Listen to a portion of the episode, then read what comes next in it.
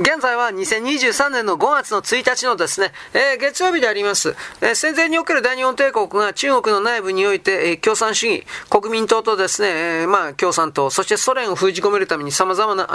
えー、えー、なんていうね、アンチ共産主義回路、とでも言えるものを作っていたわけですが、どうやいいのかな？まあ、日本は満州帝国を作りました。そして蒙古連合の自治政府を作り、中華民国の臨時政府、いわゆる新日政権の樹立をですね、応援しながら、支援しながら、勢力圏というものを満州から内モンゴル、河北へと拡大していったわけです。で、次の目標は何かと、西北のですね、甘粛省でよかったと思うけど、あと寧夏省ですか、あと青海省。で、さらにその西方の東トルキスタン、つまりヨーロッパ方面に向けていったということですね。で、あの、関東軍がアラシャンとかオチチにですね、特務機関のネットワークを作ろうとした内蒙古工作をしたんですが、結局いろいろ失敗してバックした。で、関東軍といえてもですね、西の方に、つまりあの、中央アジアから、いわゆるカスピ海というか、ああいう方には行けなかったわけです。まあ、けど、田中隆吉がですね、引き起こしたあの、いろんな事件によって特務機関のネットワークが崩壊したっていうのは原因だったんですが、それだけではありません。なぜなら、日本の西へ西へ行くっていうのを阻んだのは、いわゆるあの、寧夏省にいる馬光記という人物、青海省の馬保法という人物、で、甘粛省の馬保生というですね、いわゆるあの、三つの馬とか五つの馬とか呼ばれていた海民、つまりイスラム中国人勢力の軍閥、まあ国民党政権ですね。軍閥たちが邪魔をしたということ。馬と書くのは西北の海民に普遍的な姓です。名前ですね。で、かつてあの漢文で漢字の文章で預言者のムハマンド、あまあイスラムですね、ムハンマドを、馬の聖人と書いて、馬聖人。馬というのはマホマホメットのマーに当たりますね。まあ当て字なんですけど、ここから由来しております。で、まあ、現代の漢語はなんか違うらしいですね。アラビア語の音の訳になっているので、魔法メットという風な全然違う感じになってますが、日本が東トルキスタンに到達することができなかったのは、これらの海民の軍閥の抵抗のラインをどうしても突破できなかったんですよ。で、あの、一番最初の方にずっと言った西川一蔵さんありましたけど、西モンゴル人、西モンゴルね、モンゴルの方になりすまして、内モンゴルから、寧夏省とか青海省にスパイというか潜り込んでいったっていうのも、まあ結局その、直接的にはこの海民の軍閥の支配下の内部、敵情偵察というものが主たる任務だったわけです。で、西川さん報告入れ、報告入れてますけど、西北は漢人、海民とモンゴル人、チベット人、ウイグル人、この辺がごっちゃごちゃにですね、混じっているような文明の、まあ、ごちゃ混ぜ地、三叉路、十字路ですね。で、当時の状況においてはですね、あのー僕はあの、妖怪名さんのことよく言います。中古新書とかね、いろんなところから本出してます。あの、中央アジアの、あの、古代か、近現代史のことをですね、やっぱり知りたかったら一番手っ取り早いのは、妖怪名さんの本読むことだと思うんですが、モンゴルとイスラム的中国というのが出てます。これ風教者です。風教者多分釣れちゃうんじゃないかな。あの、彼はこれを言ったわけです。この時期、中華民国の先兵となって、モンゴル人とかチベット人の自立を封殺しようとしていたのは結局自分たち海民のムスリムの軍人たちであった。ムスリムの軍人たちの中華民国の後進、つまりあの、偉い家来になって、で、あの、モンゴル人とかチベット人たちというのは、分離独立の分子、ゲリラテロリストと命名されるような状態に転落していった、させられていったということ。で、海民、ムスリムの軍人たちというのは、イスラーム社会の利益を代表するような精鋭集団、プロ集団になっちゃってって、で、まあ、海民という民族のアイデンティティ形成に大きく寄与した。彼らは、モンゴル人とかチベット人を中国の二等市民に追い込んだ功績によって、いわゆる自分たちの故郷みたいな、ホームランドみたいな西北の地域を手に入れたというわけです。ところが政治的にはどうだかったといえば、最終的にはモンゴル人たちと同じように、二等市民以上の地位は与えられなかったという現実があります。中国は身分差別の国です。社会主義を歌ってるけど、そんなもん大嘘です。一等市民、二等市民、三等市民ぐらいまであります。一等市民はもちろん漢族です。二等市民は漢族系だけれども、えー、農村戸籍の人です。三等市民がそれ以外の今言ったウイグルとか海民だとかそういう人たちです。めちゃくちゃですね。で、あの、海民の軍閥というのは日本との提携を探った時期もちょっとだけありました。板垣清志郎さんが関東軍の参謀長の時代ですが、越智地に特務機関を設置した時です。あの、大酒武雄さんというですね、まあ、正体不明の日本人が実は現地に現れた。これすっかりモンゴル人に化けていた。で、なりきっていてですね、はじめはプロの特務機関、スパイでさえ同胞だと日本人だと見破れんかったわけです。この大迫さんというのは所属も経歴も一切不明だったんだけれども、現地の特務機関も知らされていない特殊任務についていたわけです。それが青海省の海民軍閥。バホ法の、まあ、怪獣工作だったわけです。だ結局これというのは、あの、満州ではなく日本本土ですね。日本本土における直結、直轄の誰かスパイだったんじゃないかとも言われるけど、本当によくわかんないですよ、この人に関しては。で、おちち特務機関にですね、航空機のガソリン輸送するような、あのー、ラクダのキャラバン隊、これを関東軍が手配することになったんです。いつやいつぞやら。で、大阪さんはこれに便乗して、馬方法に武器弾薬を届けようとしていた。で、そんでもその途中に、露光橋事件起きちゃったんで、キャラバン隊というのは中国の国民党軍に拘束、捕まっちゃったわけですね。拘束されて、で、おちち特務機関員もろとも、乱州に連行されて処刑されるわけですよ。まあ戦争嫌ですね。本当にこんなことへっちゃらであるからね、あの、関係なくてもね。で、大迫さんはただ一人脱出したんですけれども、その後消息がわかんなくなりました。で、あの、潜伏中に殺されたという説もありますが、生きているという説もあって、ちょっとこれ本当に謎の人です。で、おあのね、戦後なんですけど、小林、あ、小村藤夫さん。これもあの特殊機関のスパイですね。これ言いましたけど、この、中央アジア、中国であの、なんていうか、工作していた人ですが、台湾政府の中サウジアラビア大使になっていた馬ホ法という、こいつにね、小村藤夫さんが聞いたんですよ。これどうしたんだ？大阪どうしたんだよ聞いたら、まあはですね、黙って語らなかった。まあ、裏切ってひょっとしたら始末したのかもしれないけど、本当にわかんないです。で、ネーガ賞のですね、これバリクソンだったかな？バリクソンだったかバケーソンだったかな？なんかそういうの。馬行機か。馬行機ですね。馬行機だとかそういういろんな連中なんですけれども、これらは独立志向が非常に強かった。中国から独立したかったんですね、早話が。で、関東軍はこれらの勢力と提携して、満州帝国、あと蒙古連合自治政府に続く新日帝国の海民国、まあ、イスラム教系中国人独立国家を樹立しようと期待をかけてた時期もありました。だけど、こいつらこいつらでまとまらんかったんじゃないかな。で、陸軍の中央というのは、あの、この人たちの怪獣工作にですね、ここで松村隆義さんとかを投入すればよかったんですが、松村さんはシナ研究生の時代ですね、海民の軍閥の馬、福用っていうのと意気投合したわけですけれども、結局これが、あのー、ネーカ王、ネーガ省の王と呼ばれるですね、大軍閥に成長していたわけです。馬福用の息子と仲良かったんですね。馬、馬稽古。あ、これ今言った人ですね、馬稽古って。で、露光橋のですね、事件の勃発直後なんですけども、騎兵第四旅団を最後に予備役に編入されてるんですね、松室さんは。まあ、当時51歳だから、そう、ちょっと若いような気もするんですけれども、結局、陸軍の中央においては、西北地域における海民の工作ことこそが、日中間の使命をあの制するような天目山というか非常に重要な、うん、作戦というかそれであるということが周知徹底されてなかった可能性が高いわけです。で、まあ、これらの戦いの中で重慶は本当に、重慶が中国は必死でね、抗日戦の最前線となった西北を死守するためには、何としてもこのイスラム海民勢力を自分たち中国の側につなぎ止めておく必要があったんで、蒋介石は何をしたかというと、米国、英国から入手した武器弾薬だとか軍資金を、もう糸目もつけずにですね、西北で大盤振る舞いして大量にやったわけです。で、これがそうこうしまして、海民の軍閥というのは、重慶の政権の側に、蒋介石の側に行っちゃったということ。日本はこの辺はちょっとちょろかったということになりますね。だから本当のことや日本はね、あの、この中国のイスラム教徒たちを手なずけて親日勢力することによって、あの、中東から北アフリカにおける、あの、広大な防教、防教回路、防教陣営というか、バリアというか、そういうものを本当に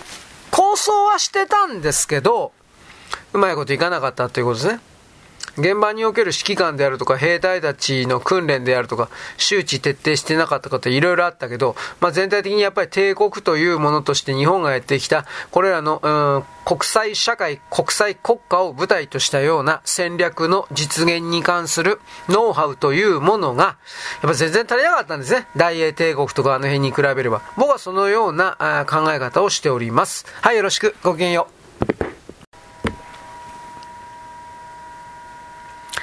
現在は2023年の5月の1日のですね、月曜日であります。あのー、日本というのはですね、いろいろ中国からいろいろ伝わったものが来たけれども、そのまま、なんというか受け取ってなかったというか、だいぶガチャガチャと変えちゃったということになりますね。じゃあ、あの、大陸半島から受け継いだようなものは儒教だったのかというと、まあ、儒教ではなくおそらく論語だということですね。つまり、あの、孔子の一番最初の時の考え方そのものだけを受け取ったということ。で、付け加えていくんだったら日本の神道の世界観とですね、中華の儒教の世界観は根本的にまあ相入れることないです。なんでならば、修士学によって再編された儒教というのは、つまり組み替えられた儒教というのは、絶対的な善悪二元論の世界設定になってます。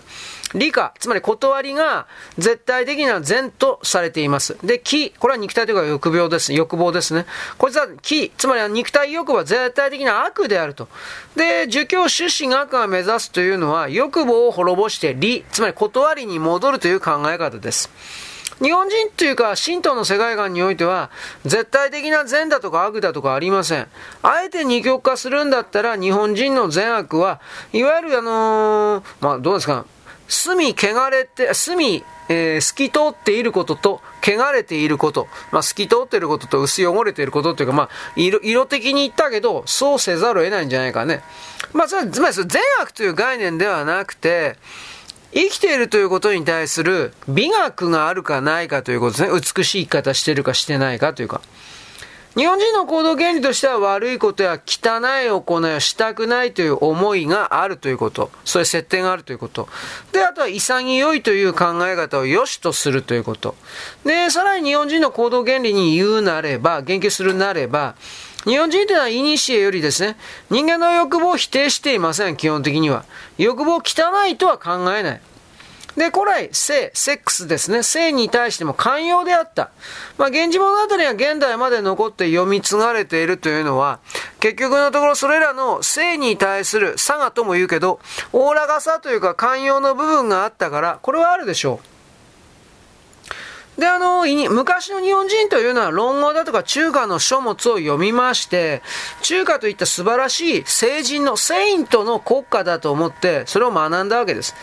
だけれども、その反面、中華思想というものに対して自分たちはどう対処するべきか苦悩していた部分もあります。つまり、中華というものに憧れる面とか学ばなければならないという意識はあるんですが、その一方で、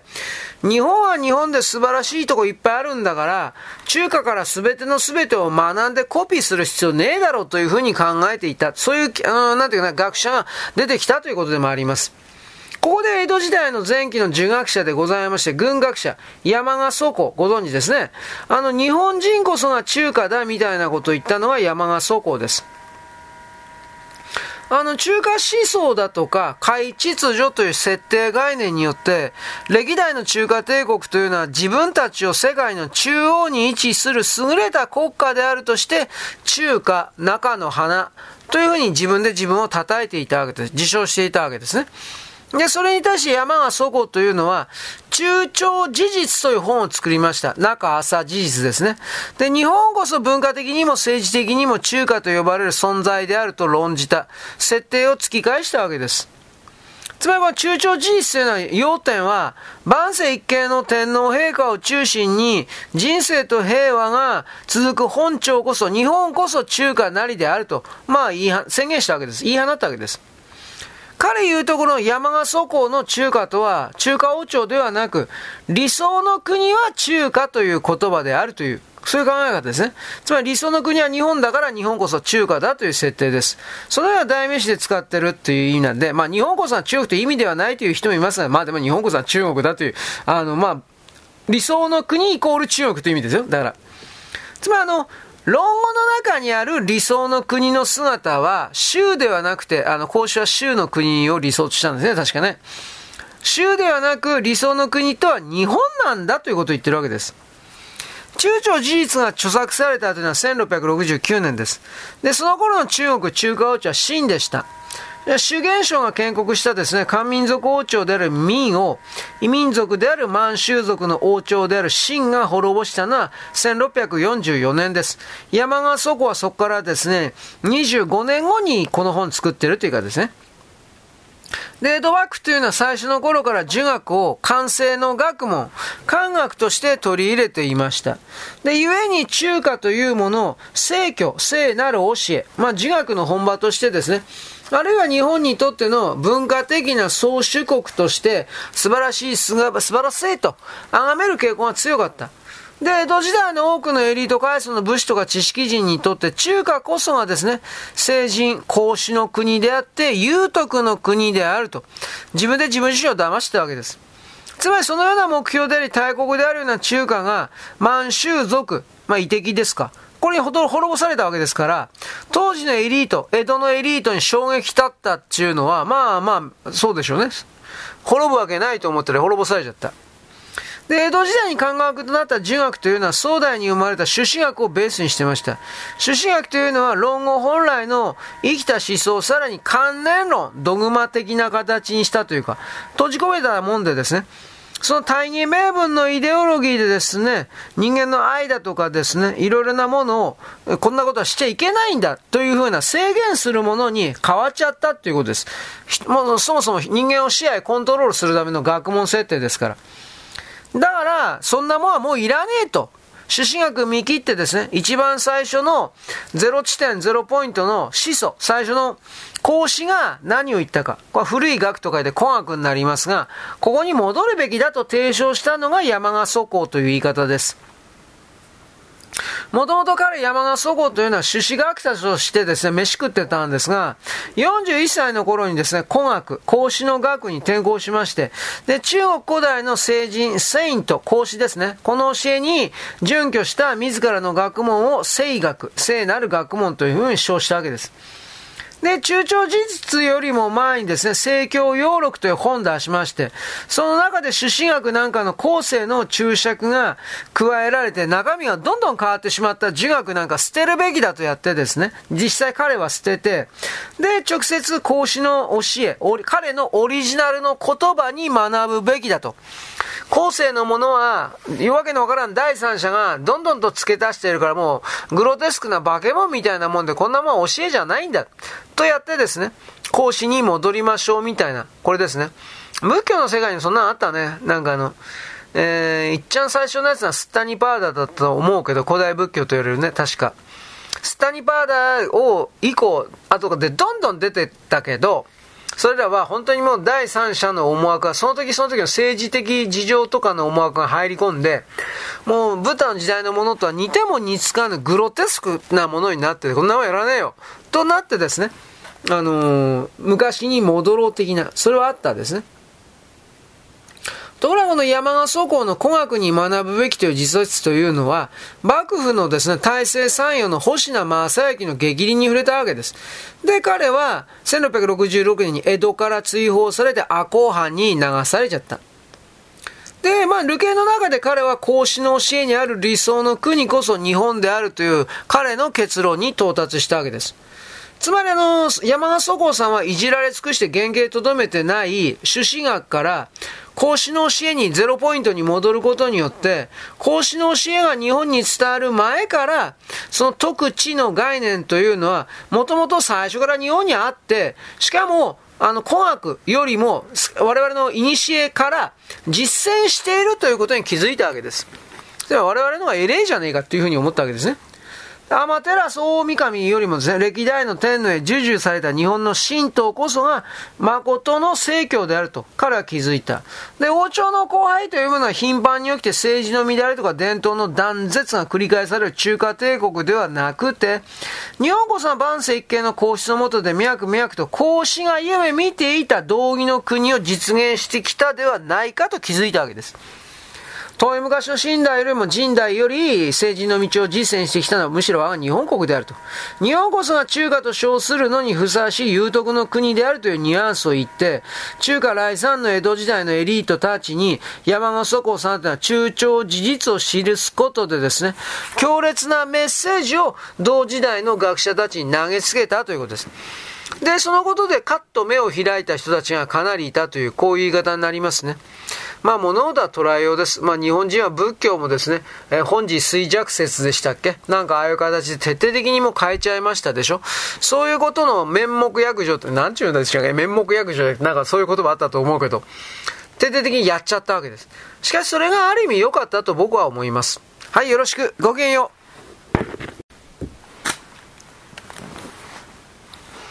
現在は2023年の5月の1日のですね、えっ、ー、と、月曜日になります。あの、中国に、まあ中華ですね。中華に来る大乗仏教というのは、唐の時代の仏僧によってまず弾圧されました。で、あの、盛り上がっていた流星期というのはここで終焉迎えたわけですけれども、そこでの思想とか知見というものは、遣唐使によって日本に運ばれたと。で、まあこの、日本の中に昔からあった神道と合体することでですね、えー、科学変化を起こしたという形で花開いたということです。儒教も日本に持ち込まれることで形を変えたというか、まあ、韓国脱退されたという言い方は言えるでしょう。解釈を広げた仏教とはちょっと趣こと異なりますけれども、まあ、とにかく政治イデオロギーとしてですね、いじられすぎて、孔子の教えとは全く別なものになってしまった儒学イコール朱子学というものは、山川祖公によってですね、いらんこと、いらないところを全部ガリガリと削られて、で、神道の世界観的なもののですね、精神性と、まあ、親和性の確認によって、すり合わせによってですね、孔子本来の教えに戻ったという言い方。で、現代にまで、まあ、細々ではありますけれども、残っているという言い方です。で、山がそこ何言ったかというと、日本人はそもそも論語の心を最初から持ってるじゃないかと言ったわけです。その結論ですね。じゃあ、あの、中華から輸入した、導入した論語という書物の役割は何かといえば、彼によれば、論語というのは日本人に表現することを教えたものだ。それでしかないという。日本人はそもそも人の心は誰でも最初から持ってると。それをどういう言葉で表現するかということを人という言葉が入ってくるまで、誰も言葉にすることができなかった。人弁に数字の2です。数字じゃなかったの漢字の2ですね。人というのは。仁義礼智の人です。今までその気持ちに呼び名をつけてなかったけれども、論語にはその気持ちのことを人と書いてる。ああ、なるほど。じゃあ人としようか。というふうな、そんなことを教わ、そんな感じを教わったというだけなんですよ。だから山が曰く、孔子の理想の国というのは、当時孔子は別に日本の存在は知らんかったけれど、理想の国はここ日本であると。で、中華文明というのは日本人が昔ながら持っている心情に言語表現を付与したという、これが山賀祖公に起こる結論です。つまり中華思想にへりくだらない日本人の気骨を見つけろつ。で、江戸時代中後期のですね、国学者に今度は元利宣長がおりますが、元利宣長さん曰く、その表現を付与すらいらん、それすらいらんというか、まあ彼何言ったかといえば、中華的な表現を使うことで、日本人本来の精神が歪められてると彼は主張しました。で、ノリナガさんはですね、危機だとか、万葉集だとか、日本の古典研究に非常に力を注いだ人です。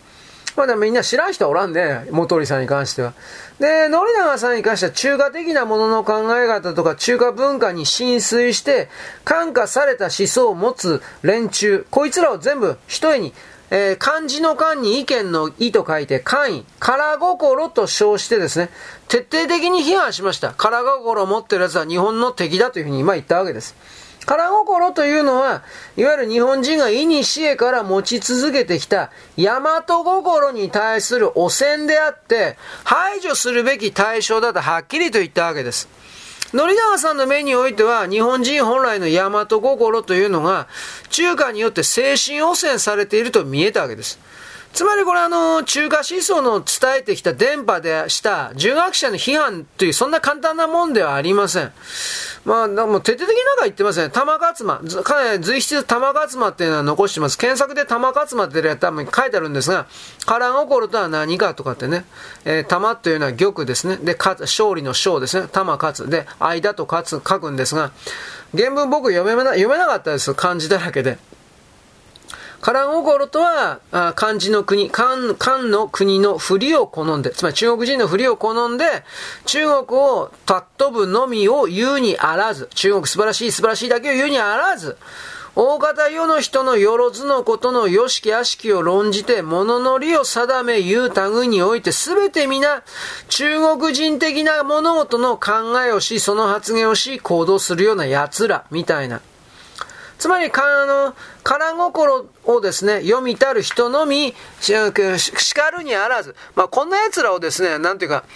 国政に入れずるな、的なことを書いてあるんですけれども、書というもの一つ見たることなきものまでも同じことであると。つまりあのー、まあね、漢字でいっぱい書き下しで書いてあるんだけど、早い話がね、日本人である我々が、中国人である肝心ですね。あれと同じようなことをするということは、日本人が日本人であることを自ら捨てていくことであると。そんなくだらねえことすんなバカ野郎みたいなことを言ってるわけです。非常に熱い人ですね。まあ熱いっていうのかな。なんとも言えないですけど。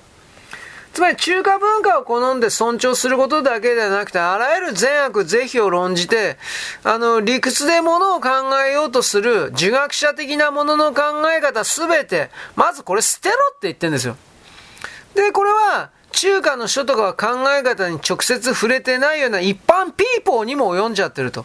なんでならば日本というのは古来から中華の文化文明を取り入れてきて、さらに幕府は朱子学を完成学問、国の学問として導入したもんですから、知らないうちに日本人の思考に中国人的な意識が、か、空心ですね、精神汚染してるんだというふうに則永さん言ったわけです。で、日本本来のものの考え方を取り戻すために、則永さんは外来文化の影響を受ける前の日本人の心、つまり大和心を知るためにその半生かけて古事記を研究しまして、で、その注釈書である古事記伝を作ったわけです。これは全44巻の大著ですね、古事記伝は。で、空心というものを日本の精神文化から排除すること。則永さんはこれをですね、清く洗い捨てされ、洗い捨てかな？まあ表現してるわけです。じゃあ、大和心何なんすか？っていう話になりますよね。つまり、これに対して、かっちりとした理路整然とした回答は彼は言ってないですが、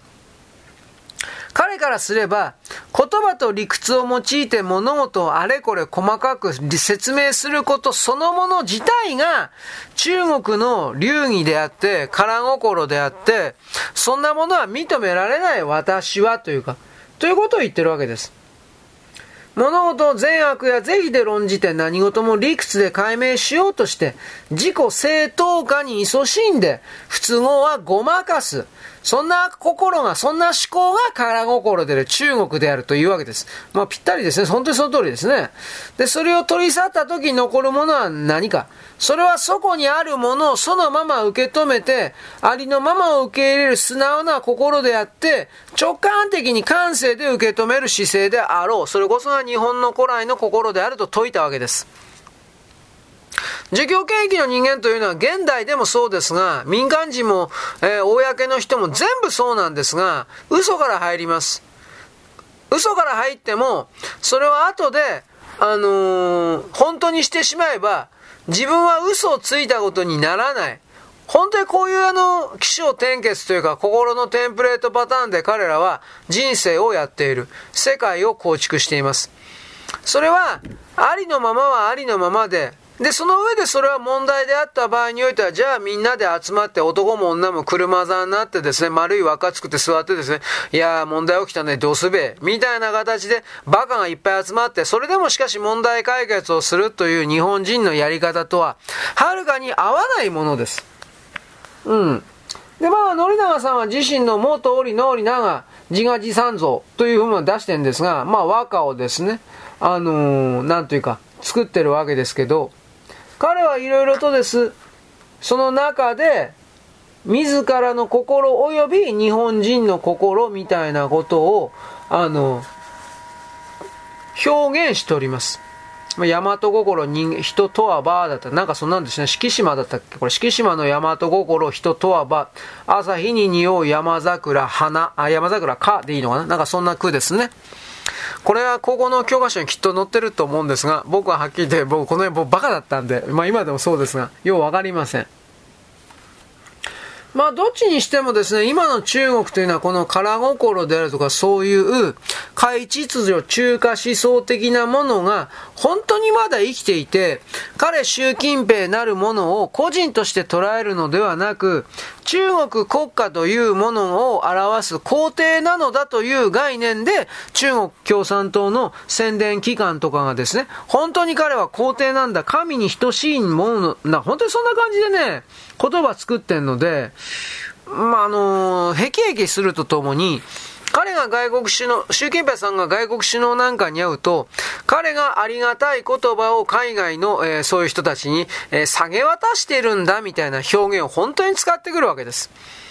ムカつくわ。という僕はこう思うけど、そんなことを中国で言うと、まあね、牢屋ぶち込まれるんで、僕は日本人で本当に良かったなと思います、この辺は。しかし、権威主義のもとに人間を神として表現し、崇め立て祀るような、えー、まあ、カリスマ、うん、独裁者へのカリスマを求める、強制するような。僕はそんな国家であるとか、そんな人間集団というものに未来があるとは絶対に思ってません。僕はバカだけど、何も持ってないけど、自由性というものを確保するため、これを忘れた人間というものは本当にもはや人間ではないのだという立場で世界を見ます。自由性の自由は何かということはそれぞれの人々が真面目に考えれば絶対に答えは出ます。それを獲得するために人は生きてると僕は決めてるので、僕はやっぱりその中華的な中国的な人々生き方のですね、あり方は、僕は認められないです。はっきり言うけれどね、従うだけの存在という意味ですが、自由性を求めるということを、まあ、それなりに考えてみていただきたいかなと私は言います。はい、よろしく。ごきげんよう。